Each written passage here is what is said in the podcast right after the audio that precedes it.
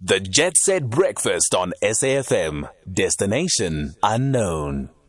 It's twenty past nine, and as you know, at this time on a Saturday morning, we go for a slightly different look at things. We look at the Conflict Resolution Series, and here we start to look at how we can resolve conflict in different ways, how we resolve conflict without necessarily going the legal route, how we understand one another without necessarily having to agree with one another. And we have Andre Vlok on the line. He is, of course, our expert conflict, conflict resolution negotiator. Negotiator, employment dispute specialist, and someone who can uh, help guide us through the learnings of this particular space. We're going to go back to last week for a moment and just give you an insight to what we discussed. I think we need also to understand before we, we start we start lifting the hood and, and, and looking at the engine, or that is conflict. These are not techniques. These are not tricks to manipulate people. Um, they're not mind tricks to to fur- heap further abuse on, on, on difficult situations. The easiest way to understand this is, is the techniques, the, the skills we're going to, to learn and apply. They need to come from from a place of sincerity. They need mm. to, to be authentic. Uh, they need to be sincere. The minute I start using these techniques to, to derive some sort of a undue benefit, we, we're in trouble and we, we're making a bad situation worse. So please, let's let's understand that very clearly.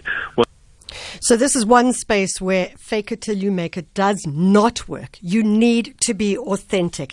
On the line with us, Andre Vlok, as always. Andre, thank you so much for joining us. Good morning, Michelle, and the listeners.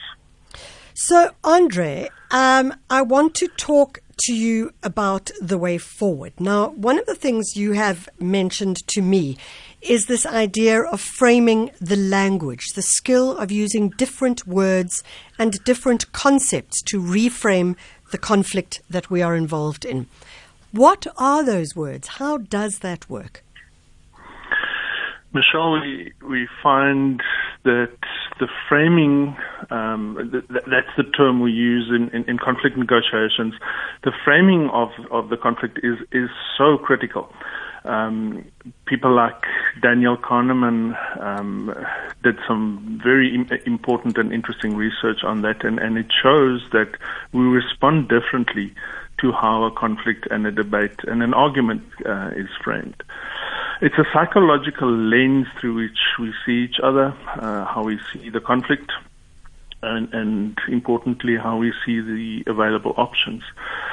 We we see it um, in the political field. Let, let's have a look at a few examples. Um, it's it's it's the way that we we describe what's happening. Um, We see political parties arguing about immigration, for example. Now, is that a debate about um, displaced people looking for for help, or is that an attack on, on the rights of South Africans? They, they, they, the framing of that debate is is, is critical. Hmm. A family may, may, may deal with Uh, repeated drunken behavior of, of one of the parties, either by by, by framing that as Uh, your drunken behavior, or they may choose to see it through the lens of conduct that that is harming the family. Again, your frame changes the, the approach. So, so it, let, it, can I jump in? I'm going to put you to test here. So if we look at um, the conflict that is currently happening uh, with the universities and students, That's it, a good example. How would that be framed? How could that be framed? The challenge, of course, is that it's being framed in two very different ways. Yeah, the the, the, the framing, the, the, how you choose to frame um, a conflict depends also largely on, of course, your agenda on, on and on your goals. Do you approach this conflict as, as a political opportunity where you wish to to score cheap points? Or do you really bring a, a wish and, and, and a sincere intention to, to resolve this, uh, in which, to use your example, um, a political party or, or an interest group could could frame those events in a terribly negative way? yeah. uh, depending on, on which side of the fence you are on. Someone who wishes to resolve that constructively in, in the interest of everyone would, would frame it completely differently. Um, and, and this, we, we need to, listeners must, must please get into the habit of controlling the frame. This, this is something that in every debate and argument that you're into, you need to control the frame. Um, continue to, to use the right words. Um, see to it that your opponent doesn't change what, what, what you, what you're arguing about, what you're fighting about. We, we, and, and, and, and for entertainment value, have a look at, at, at the political field and, and see how, how that fight plays out. Andre, you have a great example to use, and um, I'm going to put it in a way that is, is, is completely cold, as in there's no, there's no uh, personality attached to it. So, in a family, someone drinks a lot of alcohol. Now, that can be framed in all sorts of different ways. I mean, you could say someone drinks too much alcohol, but that already is framing it. So how do you frame it, and what is the language that you would use depending who you are in that family? Let's, let's, let, let's say that the, the wife, um, she can either approach, uh, as an example, I know it, it cuts both ways, but let's use your more traditional setup as, as, as our example. If the husband creates trouble in the family through his repeated alcohol abuse, the wife can start a screaming match by accusing the husband, "You're drunk again, uh, you're drinking away our money." Immediately, the, the husband, um, rightly or wrongly, um, is on the defensive. Through our framing, we have limited that discussion to a few things. We, we, we've already set a, a limit to the possible outcomes. We're fighting. We're arguing about your bad conduct. Mm. That that recipient um, is, is is under threat uh, and and feels the human need to justify his conduct. And immediately we, we've we've we've started that conflict on on the wrong foot.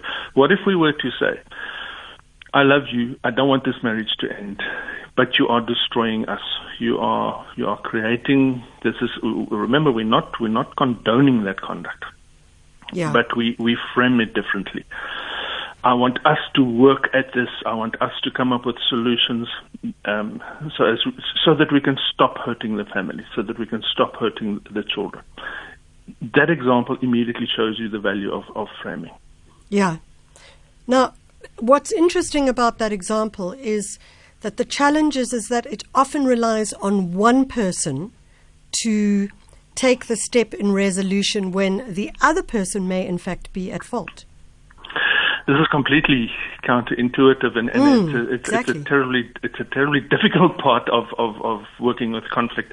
We need to model the behavior that we, we seek in, in, in, in our counterpart, in our opponent, if we can use that word. Um, we, we th- that's often where, where conflict also skips the rails, where I'm as shrill as you are, I'm as aggressive as you are, um, because we feel justified.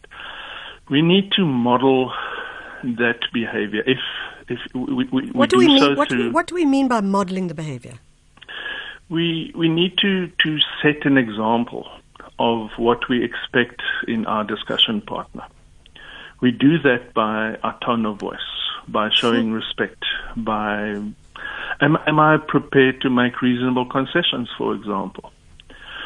Am I showing a repeated willingness to work um, on a solution?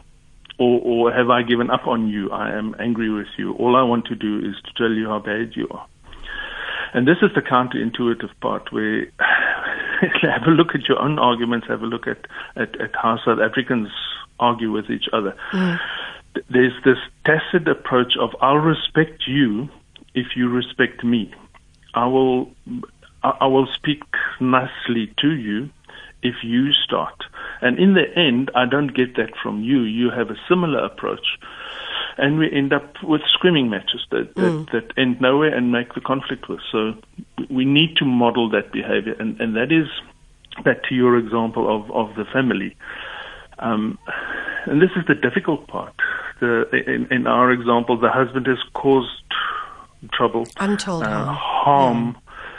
And now I must be the nice one, the wife must be the nice one, I must sit down and speak to you reasonably. Um, that's the difficult part.